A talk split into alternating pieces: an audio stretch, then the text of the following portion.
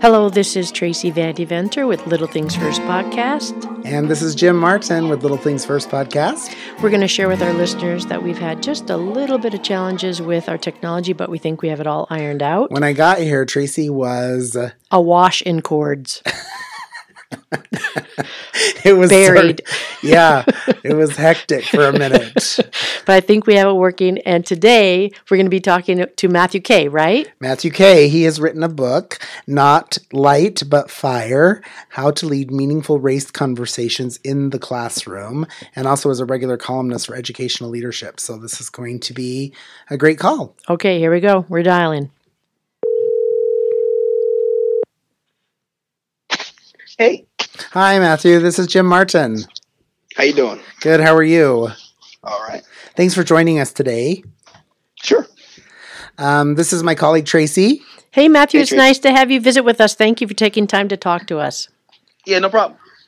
And uh, you have a lot going on. You have articles and books and all of the all of the good stuff. So we just want to find out a little bit about yourself first. Are you sleeping? Am I sleeping? yeah. Do you remember to sleep?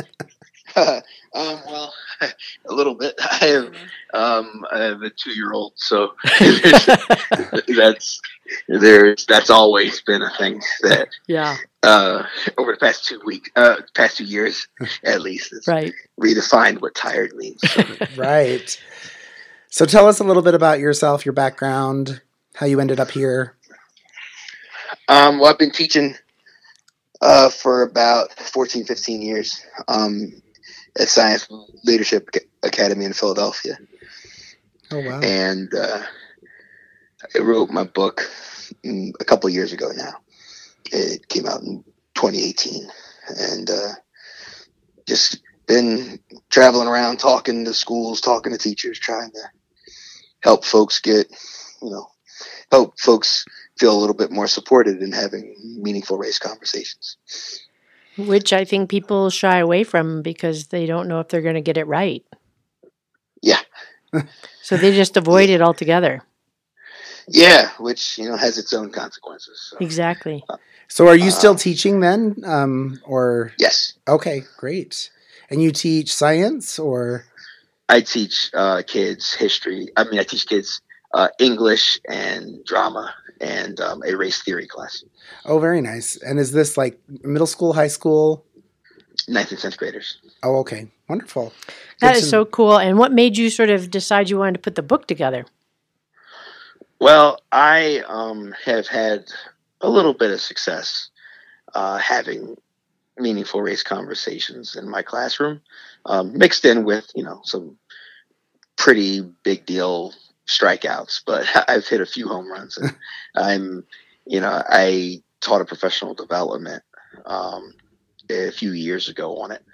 Um, and then I just had, when the opportunity came um, to, to, to write the book, I just jumped on it. Um, the biggest um, reason was because a lot of the stuff that's out there about having race conversations in the classroom kind of focus their attention on why we should do it and making that argument.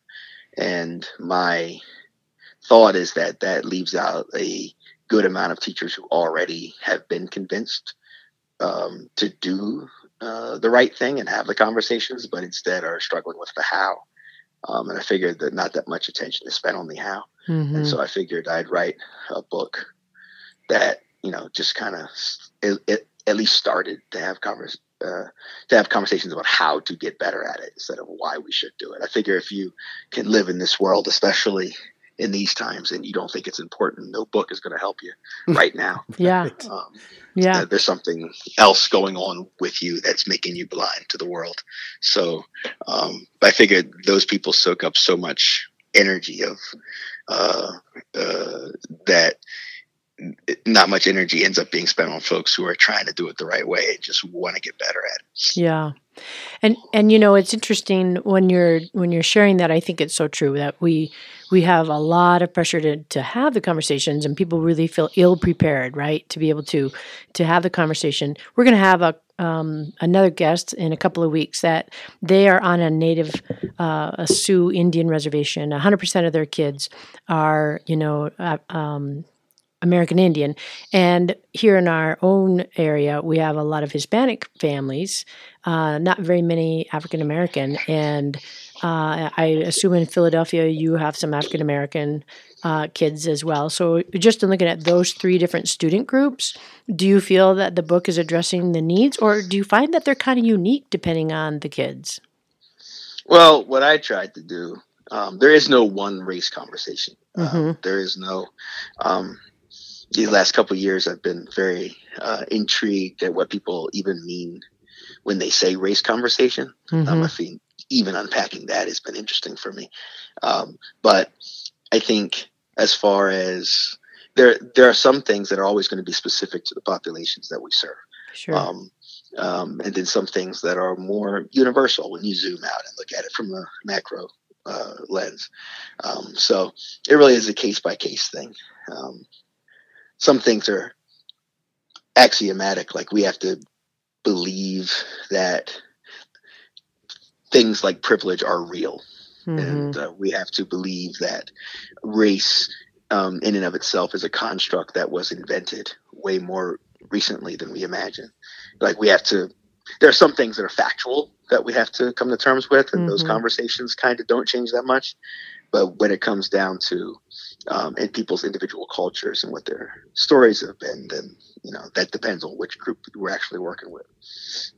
So, what are some little ways that educators can have these conversations? Because your book deals in the how. So, if uh, a teacher, a listener wants to start some of these conversations, or we have an educational leader out there who wants to encourage these in their school, um, what ideas would you have for getting started that come from your book? Um, well, I think it's the book is split up into two sections. The first part is about developing an ecosystem in your classroom that um, is ready to uh, host m- meaningful race conversations. Sure. Um, and I would always, I'm always going to start there, no matter which group I'm working with. I'm always going to start with uh, working on the on strengthening and making the relationships in your classrooms and uh, across cultures and within cultures stronger. Um, eh, because all the work starts there. If you don't have an ecosystem that can support the race conversations, then any success you have is going to be an accident and just good luck. And uh, any failure you have is going to be much more routine than you need it to be. And so you need to work on all the stuff in the first part of my book about developing the relationships and establishing safe spaces and all of those things. So I'd always start there.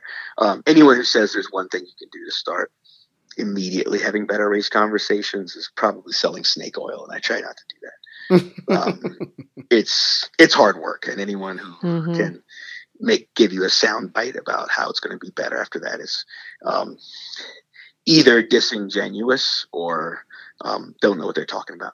Sure.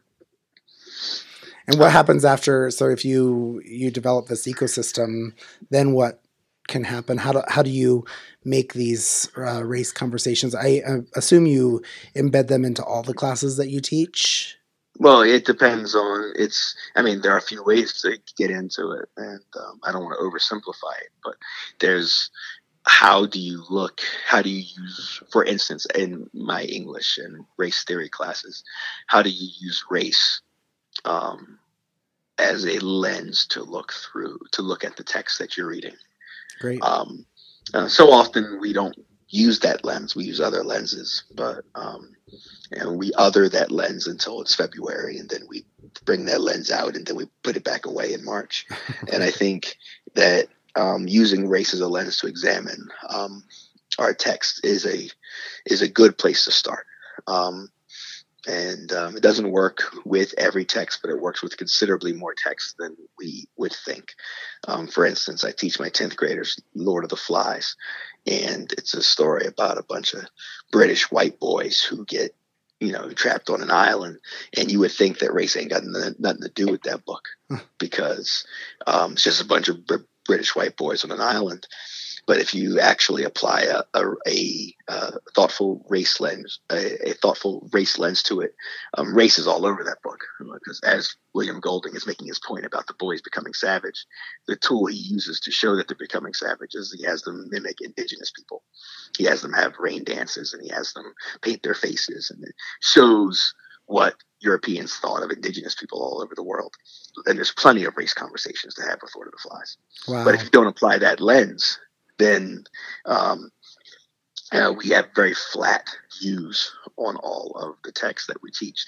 And furthermore, that's not even forcing it because race has played such a key role in modern society and developing where we are now that it takes more effort sometimes to uh, keep race out than it does to uh, include it in the way we look at text. Like uh, uh, you'd be surprised how applicable many of the things that, uh, and also how much it makes the kids like the text more. Oh yeah, like, sure. We, we, Lord of the Flies is boring if you don't take that lens. It's a boring book. Um, but if you take that lens, in addition to a bunch of other lenses, um, then all of a sudden I got a bunch of Philadelphian 15 year olds like really into Lord of the Flies. Sure.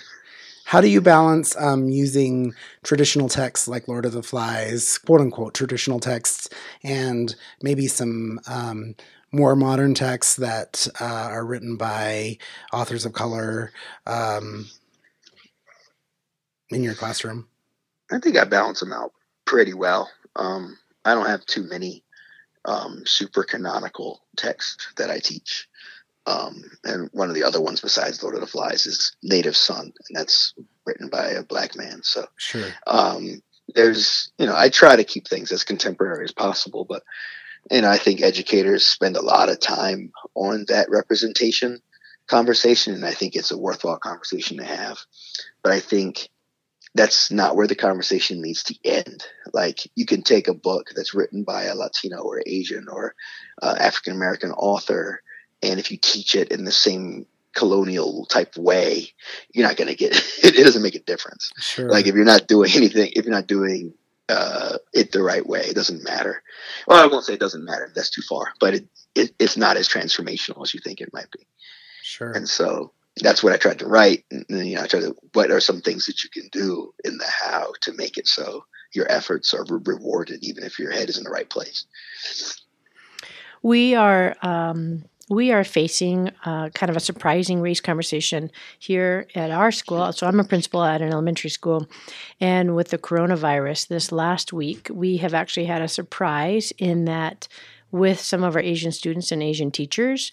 Uh, they are seen as the bad guys bringing the virus to our country. And yeah. I, am not actually sure how to lead the staff. So, two questions are kind of embedded in that. One, what yeah. advice do you have overall, little things that administrators or educational leaders can do to help kind of build that ecosystem? And then, yeah. what advice would you give uh, me or give my teachers to help uh, address this issue? So I would have to. I'm always going to go back to there's nothing easy, mm-hmm. um, and I don't want to ever pretend like I can, like I'm the race whisperer and I give you advice for everything. you um, can make a lot, a lot, of money people though. doing that and they're lying. Yeah, there's a lot of money in that. I'm discovering, but that doesn't make it any more mm-hmm. uh, real. Right. Um, so I don't ever want to position myself as that. Um, what I would say is that um, when I have spoken with some schools, some hard decisions need to be made about what your school stands for. Um, um, so to be totally frank, we are teaching, we're educators in a time where objective reality um, and kindness are political statements. Mm-hmm. Like if you were to write, go up in front of your classroom and write facts are facts, um, you would you could have parents calling you saying stop politicizing my kids' education. Right. Um, right. And, and that's the world we live in. And if you write kindness matters on your board, you could have parents calling you saying, stop politicizing um, uh, our education. And, and so things like bullying is wrong and things like we don't speak to each other this way are now political. Mm-hmm. And um, that's part of what makes it no easy answers. And school has to determine what they stand for. Like I've worked, I just worked two weeks ago with a school where the kids brought me in. I didn't know that the kids had brought me in. I showed up and there were no adults; it was just kids. Hmm. Um, and the kids had, you know, through some mentors, hired me to help them speak to their staff about how they can Hmm. be more supported. There, um, it was their Black Student Union, um, Wow. and they were feeling, um, yeah, it blew me away. Um, and the tough thing I was telling them, and um, a administrator of Goodwill, you know, I don't, you know, I don't, I don't think this is a bad person at all. Um, but she interrupted to say, you know, I said essentially to the kids, like, you have to call a spade a spade with your teachers. Like if you, the kid calls you the N word and you tell the teacher they don't do anything or they have a like fake little conversation with them and then move on. Um, that teacher, it comes down to whether that, that teacher loves you or not. Like, do they value your safety or not? Um, and the admin stepped in and said, well, sometimes it's hard. The teachers are nervous. And I'm like, respectfully, I have to call BS on that because if you if you care about um, if I care about my wife, if she tells me that something is hurtful, the first thing I do is stop it. And the Mhm. second thing I do is ask questions. The second thing I do, like the first thing is, what is this behavior that's causing me pain? And I draw a hard line on that behavior and then figure out what you know how Mhm. we can make it more meaningful and so if we're in a place where asian kids are in a space where people are talking to them in this kind of way Mhm. the school has to take a stand on what they value like do they value the comfort of not bothering conservative parents who might not care about bullying anymore? Or do they care about the safety of this group, this minority group that's in the school? And before you get to any techniques that initial question has to be answered. Hmm. Because now you're in a place where if you speak if you pull those kids aside and you say that is bullying and you reach into your bullying toolkit to deal with it when the parents don't consider it bullying and consider it political speech then you have to face the consequences from those parents and this admin has to figure out um, are we willing to do that? And i think that's the that's the ugliness of our reality right now. Like Mhm. and any there's no like freedom riders type game or anything that can solve a, an issue like that that gets to the soul of the school. Is this a place where we're kind? Or is this a place where we're or is this a place that encourages kindness or is it not um, and furthermore proactively. Like uh, my school's not perfect by any means. But one thing uh, my boss always says is in this place we try to get students who are thoughtful wise passionate and kind. That's his language. And so we try our best to proactively go after that um, and and say we have activities like some of the stuff I have in you know the first part of the book where we're before we speak to them as students we speak to them as humans. Before we do our team building stuff before something has gone wrong. We like we own like my colleague used to put up in front of his classroom when the kids were walking in this is a classroom of love. This is not what we do. And you name the behaviors that you're not that you're that are going to be unacceptable. But for an admin if you want your teachers to do that it's got to be communicated um, that they have coverage. Because if a teacher is going to say this is a classroom of love these behaviors are bullying we're not going to do it these are the consequences and then a parent calls them it, and the and the admins don't back the teacher up you know that's problematic so Mhm. but that's what i said there's no easy answers on that No, but I like what you said. Um, you know, we've been focusing on greeting kids as they come in and building this culture of being welcome. And I think we've made progress, but I like what you're saying about even having something in the room that is going to address that these are the things that are not going to be tolerated in this room because we are a classroom of love or we are a classroom that's welcoming. And uh, we may have to be more explicit about that uh, even name calling. And I, I so appreciate your making the connection with the political side of that because we are busy working on making sure kids are not name calling, but we see it on TV, we see it in tweets, we see it in you know different messages coming from different forms of leaders right in our community, and and it's I think it's okay for us to explicitly say nope, not in this space. We're not going to have that. So yeah, th- and I think there's an element of and I don't want to say this. I think it's it's simple, but it's not easy. Mhm. It's not easy at all. Like the, we are local. Education is local in this country. Like it's it's not easy at all. Like the, if the community we serve has different value systems, Yeah. or that's not easy. So I don't want to I don't want to be here in liberal Philadelphia telling people what to do all over. Like, Mhm. but it's still you know it, there's got to be some element of my house, my rules Mhm. Mhm. as far as kindness is concerned. Because then it's not a race conversation; it's a like acknowledging people's humanity. Like it's it's it's deeper than any individual race conversation. It's like, are we kind here or not? like Yeah. that's that's the, and this is what kindness means.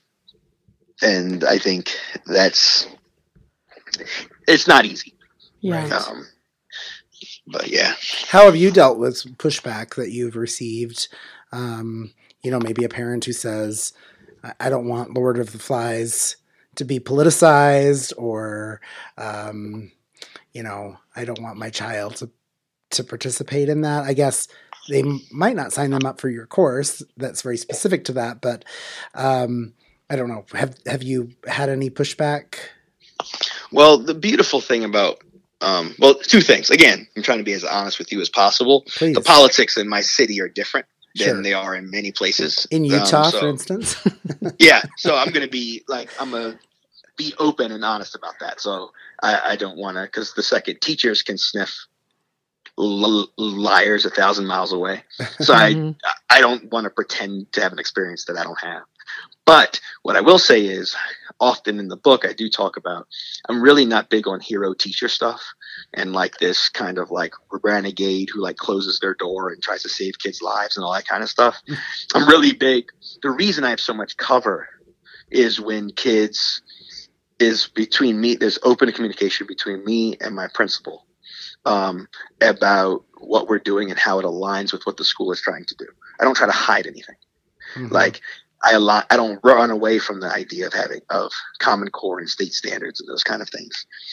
Matter of fact, I don't think my stuff is renegade stuff. I think it's the best kind of teaching. sure. Mm-hmm. So if like kids learn through discussion, they learn through debate, they learn through the kind of things I'm talking about. And so, and it aligns in Pennsylvania. I'm a teacher of reading, writing, speaking, listening, and viewing. And I can point to each of those things in each of my units.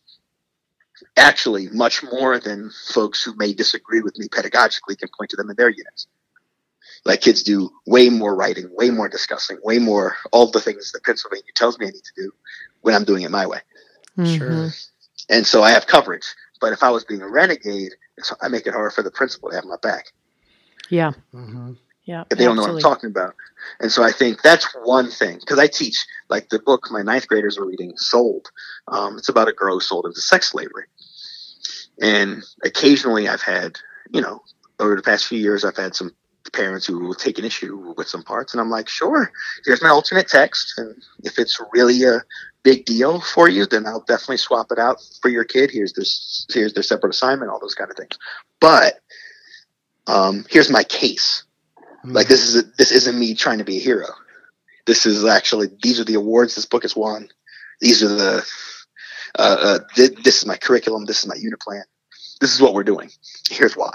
Yeah. Mhm. Um, and you know that, that doesn't have a hundred percent success rate, but you know I'm, I'm batting at, le- at least 300 on it. Like a few kids, parents change their mind. It's like, oh, okay, thank Mhm. you. And some other kids that that's not my, you know, that's okay. Yeah. but it doesn't undercut me for the rest of the class. Sometimes the more uh, aggressive parents will try to say no one should be reading this, and then my principal can step in right away. Right. And he It's kind of like- already has a heads up ready for you. Exactly. Like you Mhm. can you can you know make a change for your kid. We we respect what's going on in your house, but the school stands behind this. Right. So, But uh, admin can't do that if the teacher thinks that there's some hero teacher that doesn't share anything. Yeah. yeah. Um. I- So we uh know that you have an art uh, a column actually in educational leadership confronting equity. I think is the title Yeah. of it. And um, so I really enjoy reading what you write there. Uh, one of the Thanks. things that got us talking um, was uh, some a debate that we've had about lesson plans. And you write recently an uh, article for your column called "Free the Lesson Plans." Yeah. Um, and we just thought that was kind of a fun um, topic to maybe talk about with you because uh, we've had some debates on this program about collecting lesson plans from teachers, what the value might be, um, what the Mhm. uh, disadvantages might be. And so we just wanted you to maybe talk a little bit about that and um, what your perspective is on lesson plans and collecting lesson plans in schools. My teachers are especially interested. okay, so what I'll say, uh, um, I have to again, I'm gonna own my privilege here. Um, at SLA, um, I've ever since I started teaching, I spent like maybe half a year at a different school. But when I was 22, I started at SLA and I've been there for the past 14, 15 years. Um, so I've only known one way and I've just heard the other ways from other people, my wife included. So I will just own where I'm coming from. But that said, when I go um, out to do all this speaking that I'm doing now, um, occasionally unit plans come up. That's what they hired me to come in and speak about. Um, and I ask um, uh, folks uh, who likes, who, and not just likes, who feels supported by or thinks it's useful, the biweekly lesson plan.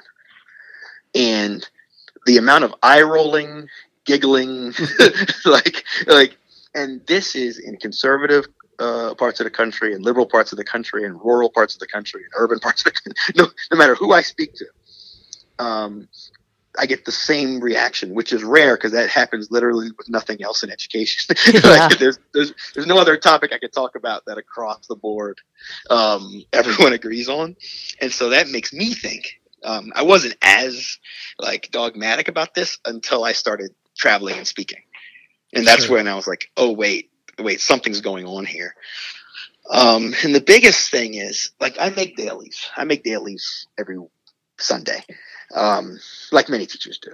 Um, I make dailies, and I and sometimes at the beginning of the unit, like I am with Sold, uh, the book I'm teaching with my ninth graders, I'll go two weeks. Um, just to give me a rough pacing and stuff like that. What am I doing? What outside sources do I need? Make sure I download the right videos, et cetera, et cetera. Um, but every daily, I've yet to write a daily that on on Sunday night that I'm still on track on Thursday. Sure. Like that's that's I- it hasn't happened in 15 years. It's never happened, and that's my own private uh, um, thing, and and it makes me think. Um, after speaking to my wife, who's held accountable to a biweekly lesson plan at her school, how it makes me it strikes me just how useless that document would be to um, the teacher themselves after three days. Hmm. like the action like it just you're no longer on it. Like you're not there. Unless you're being completely not responsive to your kids.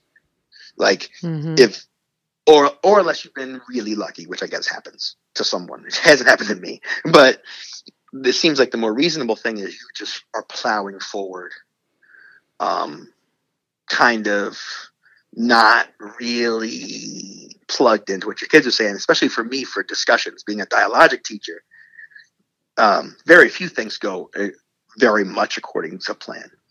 Um, um, there's a general str- strategic plan that I hit, but the tactics, I don't know what there's. They don't answer the same thing to every prompt. I have the same. I you know I have two different streams of two different classes, and they're both in tenth grade, and conversations go completely different ways. Right. And I either honor that, um, or I push them back online, which tends to make the kids less responsive to my prompts because they think, ah, there's just something he wants me to get. And so I don't feel like sharing anymore because it's just kind of a hunt for the right answer. Um, so I figure it the two weeks, if you're really trying to stick hard to it, really uh, uh, highlights the worst habits that we have as discussion leaders, especially Mm. like it, it, it, it if you hold to it. And if you don't hold to it that's fine but then that document doesn't have any value. Like if you hold to it and if you're an admin coming in to observe me on thursday and i'm not there if i i'm not sure how useful that document is to you either. Sure. um and furthermore, for English chairs, and I assume for chairs in other departments, um, the second largest frustration I get from teachers, besides just that it's you know not something they look at after Sunday because it's been changed so much, and they'll keep their own thing on a like a Google Doc or they'll have their own documents. I'm not saying teachers don't plan. I'm saying the thing they submitted Mm-hmm. is not no longer aligns with what they're doing. Um, but the other thing that is a big frustration that I didn't think much about was the feedback and how hard it must be for the admins to give feedback on that many pages. hmm Just like Yeah. that much work. And the, one of the largest frustrations that teachers express is how scant or copy paste the feedback is Mm. it's either scant or copy paste, and teachers know that immediately. Um, and to the point where they share, like, I just kind of handed in my lessons from last year. I haven't changed this thing. All, all I changed is the date. like, Yeah. and they share all the gaming that happens. And this isn't accusing teachers of messing up. I think there's great planning that's happening and great teaching that's happening. But those plans, those documents are handed in, aren't reflective of it. And does this um, article show up in your confronting equity column because you see it as an equity issue? Is it uh, affecting the differentiation that teachers are bringing to their work or making sure that their instruction reflects the needs of their students? What are Yeah. your thoughts? Yeah. Well, I think there are larger issues than unit planning and lesson planning. This is what I say in the piece. Like there are many funding issues and societal issues, and there's all sorts of big, heavy lifts to uh, uh, uh, that need to be taken on when tr- we're trying to, ha- you know, have more equitable spaces in our classrooms. But so, so there's heavy lifts, and then there's light work. And I think switching out of the biweekly the lesson plan is light work. Like that's something that we could do over a summer and be better at next year. Like that's that's easy. Like that's that that's one of those things that's both simple and easy. like that kind of planning. Um, and and now there's some things you can do to get better at it. But the switch every time I've been brought in, not on race stuff, but on unit planning stuff, which I do too. Every time I've been brought in on that, the teachers like there's like light bulbs. They're like, oh, that thing I kind of briefly described in the article. They're like, well, that makes total sense Yeah. Mhm. and I can make feedback, and I can, and the admins like it because I'm like, oh, I, I can give feedback on this way easier. Yeah. It's way easier. It's two pages, and it covers six weeks. This is great. Right. Like this is, I can give feedback, and it's and the teachers like we just had in my school a time where we could swap. We looked at each other's unit plans. So I showed my unit plan to their history teacher. Their history teacher showed it to me, and all of a sudden, after about two minutes of reading, I knew exactly just about everything that's going to happen in that history class for the next six weeks. Hmm. Now Nice. that would be like forty pages of papers on the biweekly lesson plan, Yeah. Right. If not more. Sometimes the admins ask them to do like these crazy documents that are like biweekly lesson plans could be like fourteen pages, Right. And much less useful to your much work less. as a teacher. Yes. Yeah. Yeah. And so I think, I think because it makes the fac- because it stands to make more complicated the discussion having because you're less student centered because you're more concerned about staying on track. Um, it either does that, which is harmful, or it encourages lying, which I think is harmful. I think the relationship between admin and teacher is kind of precious, and every time you send in a fake lesson plan, it harms it. Mm-hmm. Right. And Yeah. every every time the admin writes copy paste feedback, it harms it. Every time the admin doesn't write feedback, it harms it. Like that that relationship has enough st- stressors on it that a teacher eye rolling on the lesson plan stuff doesn't help. Right. And the admins kind of, you know what I mean? Like it just Yeah. messes up. And so that makes all those other things like, hey, I'm going to take these lenses about race, and I- I might Mhm. have parents. Hey, I'm going to have this stance on bullying. Hey, I'm going to do those things. Yeah. You need your admin and your teacher to be on the same page, and it just kind of unnecessarily adds tension. Definitely. Like you, you don't even check my lesson plans. yeah. like And it, I- it adds that tension. And I appreciate, I think, the focus too on the artistry of teaching. That really you can't just lock yourself into this, you know, lockstep one after another after another. So I think that there's a balance in there of trying to make sure that teachers have direction to what they're working on, but not being held to a place where you're going to be busted if you're not on page 24 by mm. 10 a.m. on Wednesday, right? Yeah. So, Yeah. hey, we've got another question for you. If you could Sure. talk to your younger self who's just getting into education and give them advice, what advice would you give them in regards to just doing your best and the little things that make a big difference? That's a good question. I it's interesting because I would I guess I would tell myself to just read as much as you can, which I've tried to do. Um, um, a lot of the mistakes that I wouldn't want to skip the learning processes because I wouldn't have believed it anyway. If that makes sense, like Mhm. I, I tell my student teacher all the time, I say, your first couple of years, you're going to have some highs and lows. You're going to have some conversation. It's like, I, I'm going to give you some notes and give you some feedback, but some things you're going to need to get into the room and kind of have those exchanges and learn some things. And so I wouldn't want to skip that process, Mhm. even in an imaginary exercise. Like, I realized that if I hadn't had that moment, I wouldn't have believed it anyway. Yeah. Like, if a mentor teacher had told me this, I'd have been like, yeah, maybe you, but not me. exactly. like, right. I'm different. you. Mhm. I'm different. I'm Mhm. young and hip. you, I, I am, I am this. I am that. I am this. I am that. Yeah. When it happens, I'm like, oh, okay, never mind. yeah. Um, so I wouldn't do that, but I'd say keep reading. Like I think I do a pretty good job of that. Um, nice. But just kind of keep reading, keep getting better at your craft by um, not just reading professional books, which is uh, something I don't do very much. So I would tell myself, hey, a lot of people, you're inventing ideas that people have already done Mhm. and you're wasting your time inventing things that you could have just read about. Yeah. Like if every summer you read a good pro- professional book, you'd be a better teacher. Um, instead of having to like have you're having realizations that people had 40 years ago, Yeah. and, and just read what they wrote, and you, you'd be fine. but also, my reading life outside of professional books, like I'm better. I can make so many supplementary resources that I talk about in the book just because I read other books. Yeah. I can say this is like this because I read what this is. If I've not read anything else, then I can't say, hey, this character is like this character. And I can't bring in a vi- video. I can't bring in an article. If I have, if I don't read the newspaper every day, I can't bring in an article for the kids because I don't know um, stuff to connect it to. yeah. So Very good. I would just say keep reading. good advice. Good advice.